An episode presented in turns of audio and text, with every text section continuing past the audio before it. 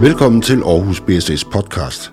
Her bliver du opdateret på forskning fra de erhvervs- og samfundsvidenskabelige institutter på Aarhus Universitet. Mit navn er Michael Schrøder.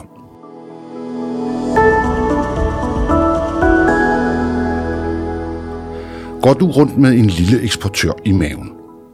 Eller drømmer du om, at det produkt eller den serviceydelse, som du arbejder med, kan slå igennem på et udenlandsk marked?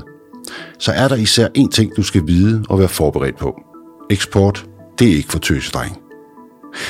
Nu er det ikke mig, der påstår det. Faktisk har jeg taget ordene direkte ud af munden på mine to gæster i dag, som er lektor Allan Sørensen og professor Philip Schrøder, begge fra Institut for Økonomi på Aarhus BSS ved Aarhus Universitet. Velkommen til jer. Tak. tak.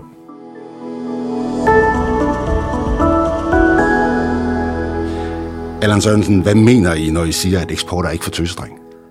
Jamen det vi mener, det er, at det er langt fra alle virksomheder, som kan klare at komme ud på eksportmarkedet og tjene penge. Øh, det kræver faktisk, at man er ret dygtig som virksomhed, og vi ser, at der er masser af virksomheder, der også forsøger at komme ud, men som ikke får den succes, de har regnet med, så de stopper i hvert fald med det igen. Så det må formode, det er, fordi de ikke tjener, tjener penge på det. Så hvis man vil derud, så øh, kræver det, at man er dygtig, og at man har gjort sit hjemmearbejde. Er det så ikke bare meget nemmere at lade være?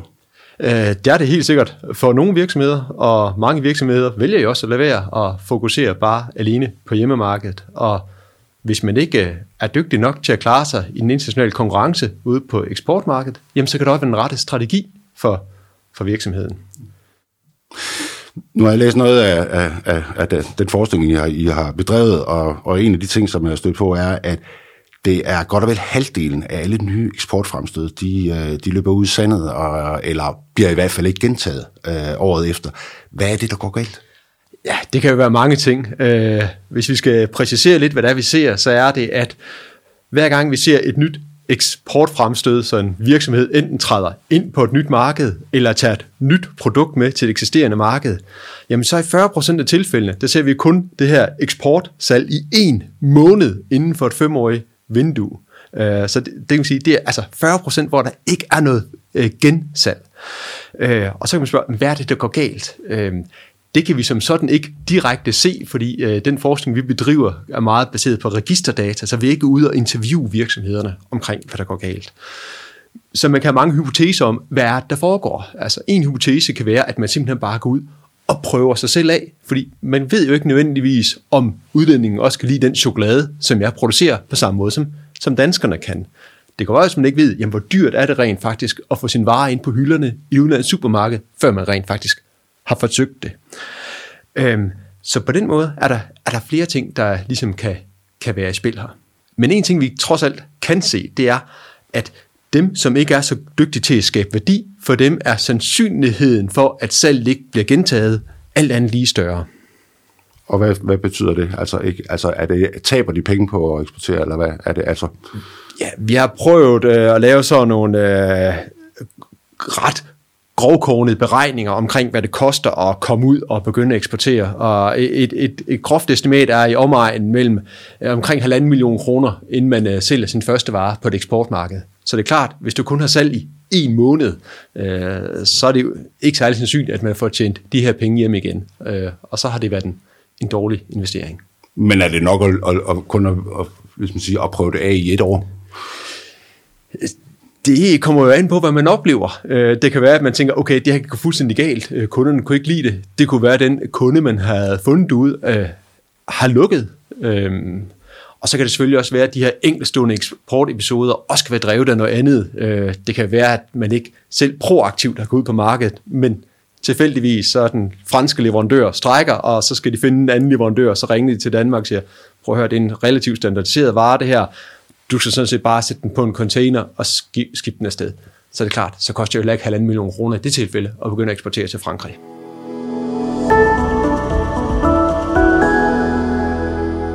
Godt. Lad os lige prøve at opsummere, hvad vi egentlig ved om eksport i Danmark. Vi ved, at det er kun 5-6 procent af de danske virksomheder, der står for al dansk vareeksport i den private sektor. Vi ved også, at disse relativt få virksomheder står for 37 procent af værditilvæksten i den private sektor og 35 procent af omsætningen, og mere end hver fjerde arbejdsplads i den private sektor. Lægger man dertil de virksomheder, der eksporterer tjenesteydelser, så svarer det internationale salg fra disse få tusinde virksomheder til cirka halvdelen af det danske bruttonationalprodukt. Så det er altså ikke småpenge, vi taler om. Philip Schrøder, de her tal, som jeg lige uh, har nævnt, de stammer fra et uh, stort projekt, som uh, du stod i spidsen for uh, for nogle år siden. Hvad, hvad var det for et projekt? Ja, det er faktisk en, en helt stribe projekter. Det starter i tidernes morgen med, at vi, at vi havde noget fra, fra forskningsrådene, og hvor vi, hvor vi nørdede rigtig meget. Og så på et tidspunkt øh, fik vi en øh, stor bevilling fra øh, i første omgang Tuborg-fondet, og faktisk lige nu fra Carlsberg-fondet, som også, selvom det er grundforskning, haft den ambition om, at der vi skulle komme i kontakt med omverdenen, og det har sådan set faktisk påvirket vores forskning ganske meget, fordi vi begyndte at snakke med virksomheder, hvordan er det, I egentlig eksporterer, hvorfor holder I op igen? Det her fænomen med, at, at ja, næsten halvdelen af eksportepisoderne øh, slutter igen, som Ellen lige forklarede, Altså da vi første gang fik det på vores computer, så tænkte vi jo, at vi har regnet forkert.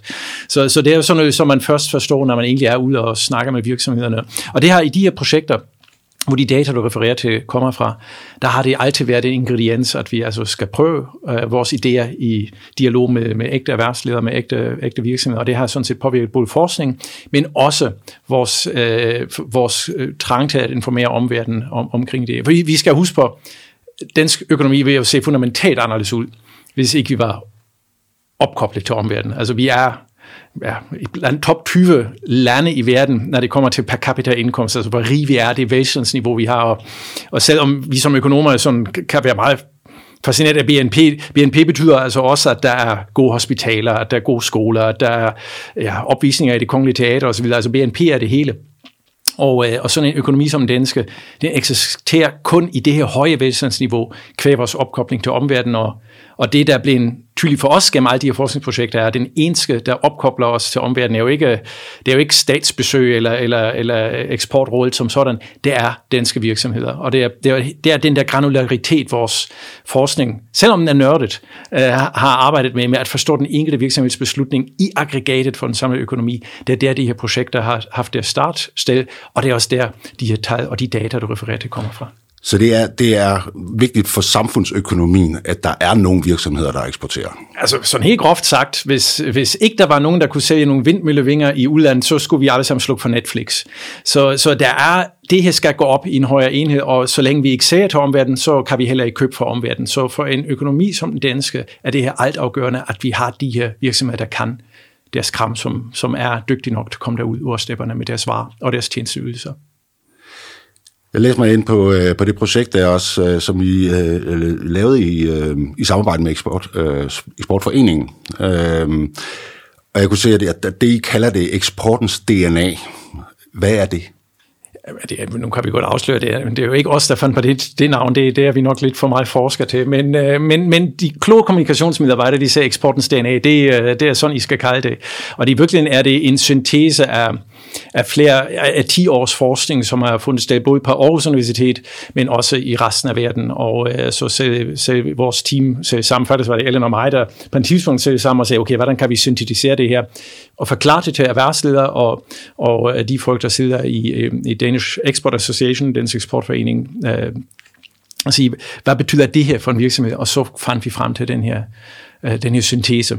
Så det er en stor syntese af, en, en, af mange år, vi har brugt på at læse forskningsartikler. Du siger et sted på hjemmesiden der, at der er 200, cirka 200.000 virksomheder i Danmark, men det er kun en, nogle ganske få tusind, der rent faktisk eksporterer. Er der et enormt ubrugt potentiale, eller, eller hvad? Der, er en, altså i, det, vi har en kvart million CVR-nummer i Danmark, som i princippet kun, uh, kun sælger noget i udlandet. Um, men men så, så hvis vi som forskere så uh, tager de her data mere alvorligt og, og skærer dem, så finder vi altid det samme mønster, ligegyldigt hvilken branche jeg kigger på. Og det, det kan være alt fra fra byggebranchen til tandlæger til ægte produktionsvirksomheder, så er det altid kun et fåtal, der rent faktisk har international salg, og vi skal huske på international salg starter, når du sælger noget i Skåne eller i Flensborg.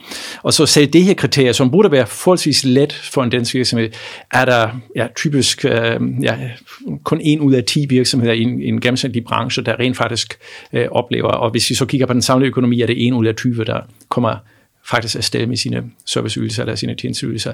Men, men når det er sagt, er det så, vil, vil det så vi, sige, at vi kunne have 20 gange så meget eksport i Danmark? Det kan vi nok ikke, øh, fordi der er en grund til, at det kun er de bedste i en kohorte af virksomheder, der rent faktisk klarer sig. Og det går lidt tilbage til det, som Ellen allerede var inde på, at, at det her ikke for tøsedring. Man skal være faktisk ret dygtigt for at kunne klare sig på de internationale markeder. Og øh, derfor er det ikke en anbefaling til, til, at alle skal prøve lykken.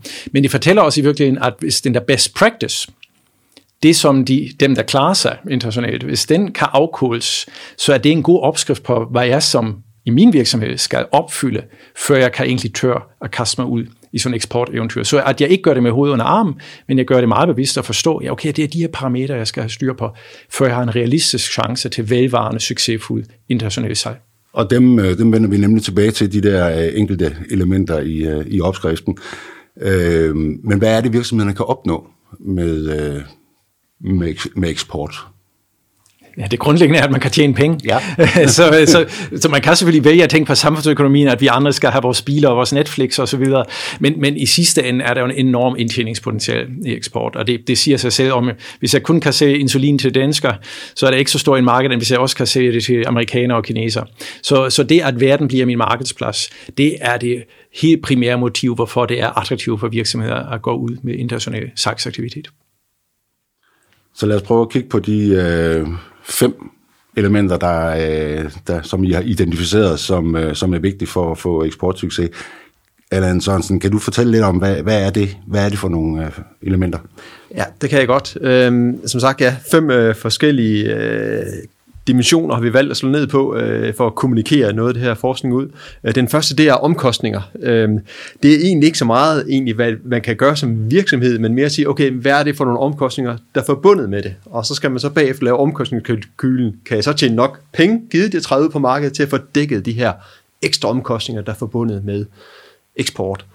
Som sagt, så kommer I tidligere ind på det her tal på cirka halvanden million kroner, inden man ligesom kommer i gang med at eksportere. Og når vi tænker over de her omkostninger, og man udenbart tæller eksport, så kan man nemt tro, jamen det er jo sådan set bare et spørgsmål eventuelt betale noget 12 på den her vare, og så noget transport. Så let er virkeligheden desværre ikke, øh, fordi det gælder om at komme ud og opsøge og finde den rigtige kunde. Det skal være, at man skal sælge adskillige vareprøver afsted. Hvis vi nu begynder at eksportere til Brasilien, skal jeg sørge med måske at nogen, der kan tale portugisisk og sidde på kontoret uden formal arbejdstid i Danmark, fordi de har andre kontortider i Brasilien.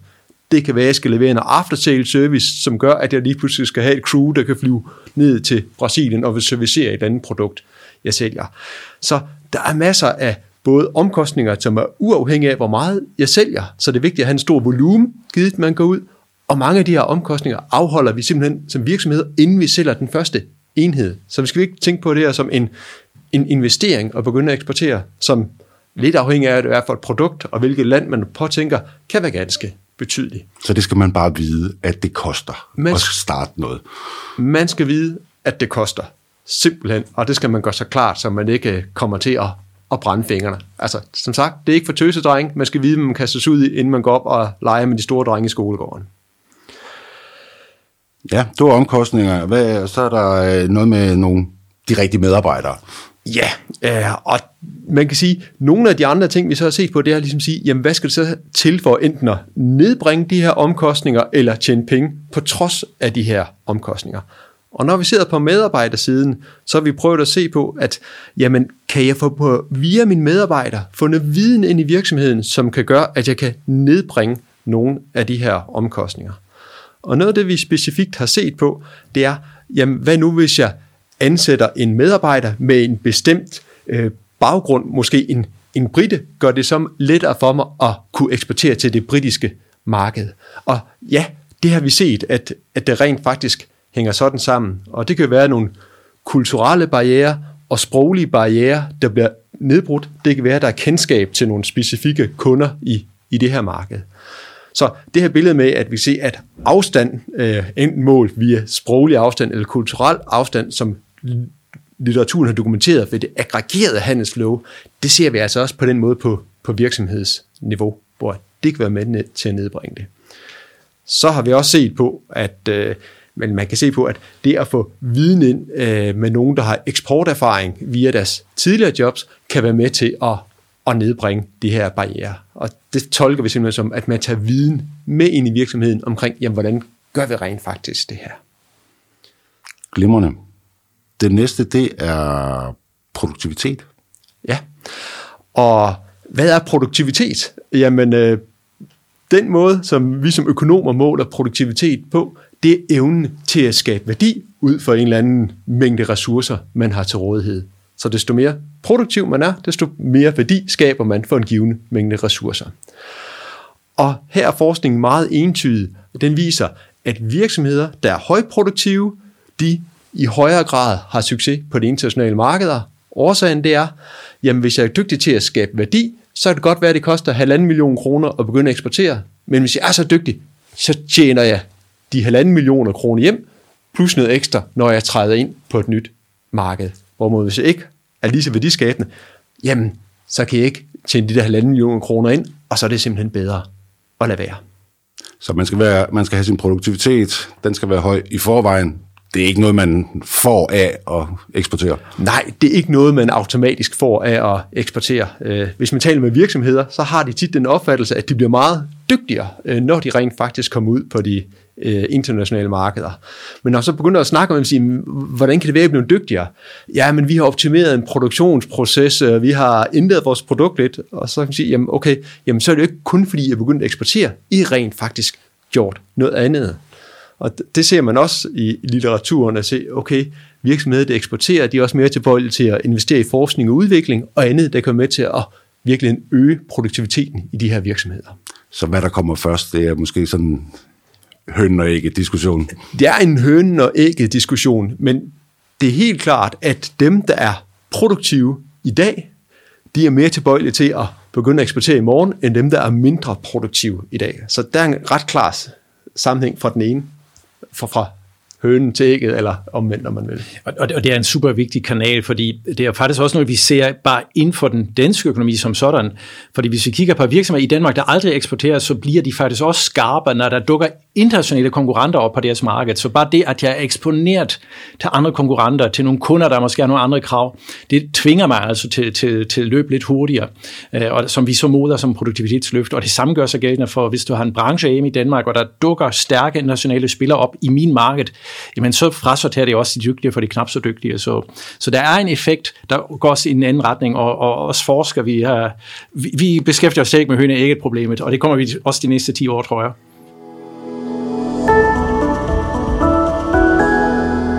Vi har været omkring omkostningerne, så man skal være bevidst om, at de er der. Medarbejderne skal sørge for, at man har de rigtige medarbejdere til det. Produktiviteten har vi lige hørt, at den, øh, den skal man have styr på, øh, helst, og være, være, have en høj produktivitet. Så er der netværk. Hvad er det for nogle netværk, man øh, skal, skal indgå i? Jamen, netværk er jo endnu en måde at få viden ind i øh, virksomheden på, og øh, Konkret har vi set på, øh, hvad er betydningen af at være medlem af Dansk Eksportforening, øh, og se på, jamen, er det, kan det være med til at åbne nogle døre? Øh, og det er selvfølgelig ikke tilfældigt, hvem der vælger at blive medlem af Dansk Eksportforening. Det er nok ikke den lokale øh, pizzabageri, der melder sig derind i, fordi det kommer nok aldrig til at ske alligevel. Øh, men det studiet øh, viste her, det var, at når at virksomheden melder sig ind i Dansk øh, Eksportforening, så begynder de at eksportere mere, og det er rent faktisk til nogle af de markeder, hvor at eksisterende medlemmer sælger meget allerede i forvejen. Så det tyder på, okay, der er den her netværkskanal, okay, jeg lærer, hvordan det er at begå sig på det franske marked. Det kan godt være, at jeg kan lave et samarbejde, så at øh, hvis jeg har en småkageproducent og, en, øh, øh og en, et kafferisteri, jamen, så kan de ligesom sige, okay, nu går vi ned til den franske hotelkæde sammen og siger, oh, nu kan du nøjes med at handle ind et sted til ligesom at servicere din din café-gæster øh, i, i lobbyen. Øh, og på den måde gør det, gør det lidt nemmere, så det bliver sådan en form for øh, samarbejde mellem øh, de her virksomheder. Så har vi også set med netværk måske lidt øh, bredt fortolket, men øh, der er også lavet studier af, hvis man for eksempel øh, går ind og får ydelser ved, øh, ved Udenrigsministeriets øh, Trade Council, eksportrådet og ser på virksomheder, der, der får købt øh, øh serviceydelser derigennem, at det også er med til at åbne dørene. Specielt ved de små og mellemstore virksomheder, som måske ikke har så mange ressourcer in-house til at, til at gøre det selv, at de får glæde af at få den form for ekstern konsulentbistand på. Så vores hypotese er virkelig, at viden rejser igennem mennesker, og det er også det, vi kan begynde at afbilde med nogle af vores både modellerne, men også med dataarbejdet, og det er det viden, der hjælper mig til at overkomme de her ekstremt høje eksportomkostninger. Så, så netværk betyder noget. Det sidste, det er øh, produktinnovation og kvalitet. Hvad ligger der i det? Jamen det man kan gå ind og se på, det er ligesom at sige, hvad er det, der gør, at man øh, får succes på, øh, på et marked? Og man kan sige, jamen der er flere parametre, man kan konkurrere på som virksomhed. Den ene, det kan være pris, den anden, det kan være kvalitet. Og øh, det, som så er kommet ud af det her, det er, at man kan se, jamen virksomheder, der eksporterer, jamen øh, de bruger flere ressourcer på øh, produktudvikling, så det går tid på, jamen de er med til at gøre deres produkter bedre end dem, som ikke er aktive på på eksportmarkedet. Og vi kan rent faktisk, eller studier har vist, at når man prøver at se på, hvad der forklarer omsætningsforskelle mellem virksomheder, om det er fordi, der er nogen, der er dygtige til at producere til lave priser, eller det er fordi, at de har nogle produkter, som kunderne bedre kan lide, fordi de til sydenland har en højere kvalitet, jamen så betyder kvalitetsdimensionen enormt meget. Øh, og så er det klart, at der er en udfordring med at måle kvalitet, når vi øh, vil have et generelt mål. Ikke? Hvordan sammenligne kvaliteten af en computer med kvaliteten af et bord, og og så videre. Men øh, det, øh, det har man visse metoder til at komme, komme ud over, øh, så man stadigvæk kan, kan lave de her konklusioner. Men, men helt grundlæggende, hele den her forskning baserer sig på en, en hypotese rundt omkring, at virksomheder produktdifferentierer. Det vil sige, at de har en unik værdi preposition til deres kunder. Og det er den her produktdifferentiering, der gør det muligt, at jeg rent faktisk kan klare mig på, på, på, på en international marked. Så hvis jeg, hvis jeg bare sælger det samme som alle andre, så har jeg nok relativt svært med at få fodfæste derude. Så det, at jeg har noget særligt i mit produkt, og det kan være bedre service eller bedre marketing, eller selve produktet kan være bedre, det er det, der gør det muligt, at man har den her, det vi så måler som kvalitet efterfølgende. Så det i, i virkeligheden så har I uh, identificeret, øh, som man så må sige, uh, A-kæden i dansk erhvervsliv. Det er dem, der kan det her, de her fem elementer. Uh, hvis, der, hvis I skulle pege på en af de her omkostninger, medarbejdere, produktivitet, netværk og, og kvalitet, er der en af dem, som er vigtigere end nogen anden?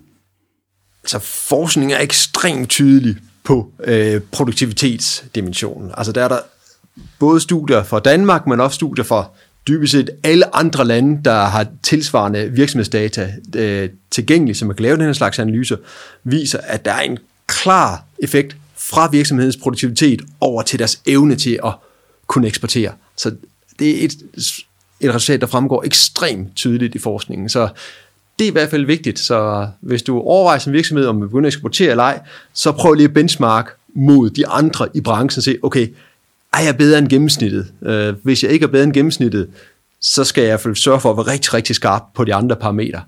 For det er selvfølgelig lidt ligesom med sådan en jobsamtale. Ikke? Altså hvis man kan 4 ud af 5, jamen, så kan det godt være, at man skal forsøge sig alligevel. Philip Schrøder, jeg antager, at det så heller ikke er helt ligegyldigt, øh, hvad det er for et marked, man så kaster sig ud i, altså om det er Tyskland eller Thailand.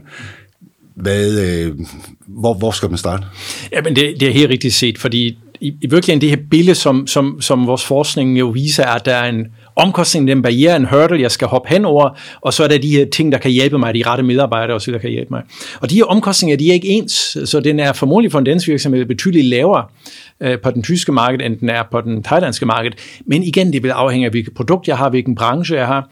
Og hvis jeg har en medarbejder, der har thailandske rødder, og derfor har et netværk derover, jamen så er mine omkostninger meget lavt at komme ind i den marked. Så det er specifikt fra virksomhed til virksomhed. Men, men groft så kan vi se, at tættere på, desto lettere burde det være at komme i gang. Og vi kan da se, når du nu ser den tyske marked og giver min accent, vi kan da se, at det er lettere at sælge til Nordtyskland end til Sydtyskland i de danske, øh, for de danske eksportører. Nu lever vi jo øh, så også i et meget foranderlig verden, øh, og de her øh, elementer, eller eksportens DNA, øh, de er jo baseret på en periode med, med, med meget, altså hvor, hvor verdensscenen har været forholdsvis stabil, i hvert fald i, i forhold til det, vi ser lige nu. Vi, står, vi har lige været overstået en pandemi, som har lukket grænser og sendt medarbejdere hjem, og som blandt andet har betydet nogle store forskydninger i øh, forsyningskæder.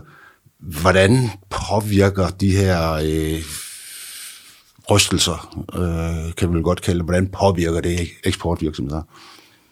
grundlæggende er de her type konflikter og vejen ud af corona øh, og, og den nye konflikt øh, mellem Rusland og Ukraine er en, en usikkerhedsparameter og, og, og, og usikkerhed er, er dagligdagen for eksportaktive virksomheder.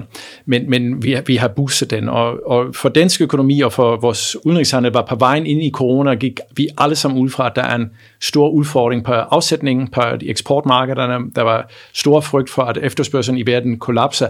Det har den faktisk ikke gjort i den grad, som vi forestillede os. Tværtimod har de hjælpeforanstaltninger, man har gjort både i Nordamerika og Europa, jo holdt hånden under vores afsendingsmuligheder. Men når det er sagt, det vi har lært under corona, og som den nuværende konflikt i Ukraine også kommer til at understrege igen, at øh, eksport er ikke bare ting, der vokser op af den jyske mud, og så bliver solgt i udlandet. Eksport er faktisk ganske komplicerede værdikæder, hvor der er små stumper og tændhjul, der krydser grænsen mange gange, før de rent faktisk havner hos slutbrugeren. Og, øh, og alt, hvad vi har set under corona med havnelukninger, øh, problemer i Suezkanalen, øh, lige nu med høje energipriser, det fodrer så ind i de enkelte danske virksomheders værdikæder, og det er det, der rent faktisk kan give en, en, en, en lammelse til stor del af vores, vores, vores, vores erhvervsliv. Og den realiserede usikkerhed gør, at man skal nok nypositionere sig med sine eksportbeslutninger. Men når det er sagt, så er vi indtil videre blevet dygtige til at navigere globale værdikæder, og har været dygtige til det. Så jeg regner med, at Danmark også kan i de mere komplicerede og usikre globale værdikæder navigere erhvervslivet igennem i fremtiden. Men er det lige nu, man skal øh, kaste sig ud i eksporteventyr? Hvis du har det rette produkt, ja. Vi skal huske på, at øh, hele det politiske øh, scenarie nu med, at vi skal sikre det, man kalder strategisk autonomi. Øh, I gamle dage vil vi nok have kaldt det for autarkitanken som forsker, men det betyder jo, at der er lige pludselig åben. Virksomheder har oplevet under corona, også med de nuværende øh, forsyningskæde, øh, at det er ikke smart at være afhængig af en og kun én leverandør. Øh, så, så derfor er der faktisk rigtig mange telefoner, der står åbne og døre, der står åbne, hvor jeg som dansk potentiel underleverandør lige pludselig kan se mit snit til, at i stedet for min, hvad ved jeg, den tyske kunde kun sourcer fra Sydkorea eller kun sourcer fra Kina, måske er der også en mulighed for, at jeg kan komme ind med mine varer, med mine serviceøgelser herfra. Så i virkeligheden er der bevægelse i værdikæderne, takket være de her usikkerheder, og det er alt andet lige en mulighed at komme ind i gamet.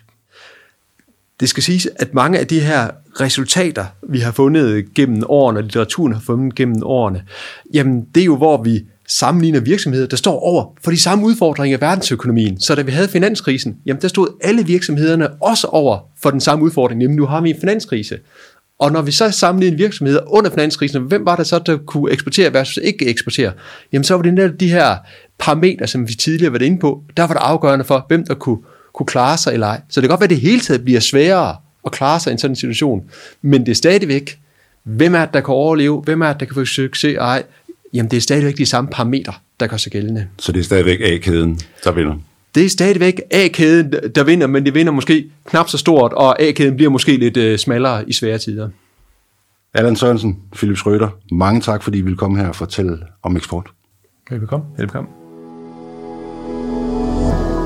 Har du lyst til at høre flere podcast eller læse artikler om erhvervs- og samfundsvidenskabelig forskning fra Aarhus BSS på Aarhus Universitet, så klik ind på bss.au.dk-nyheder. Tak fordi du lyttede med, og på genhør.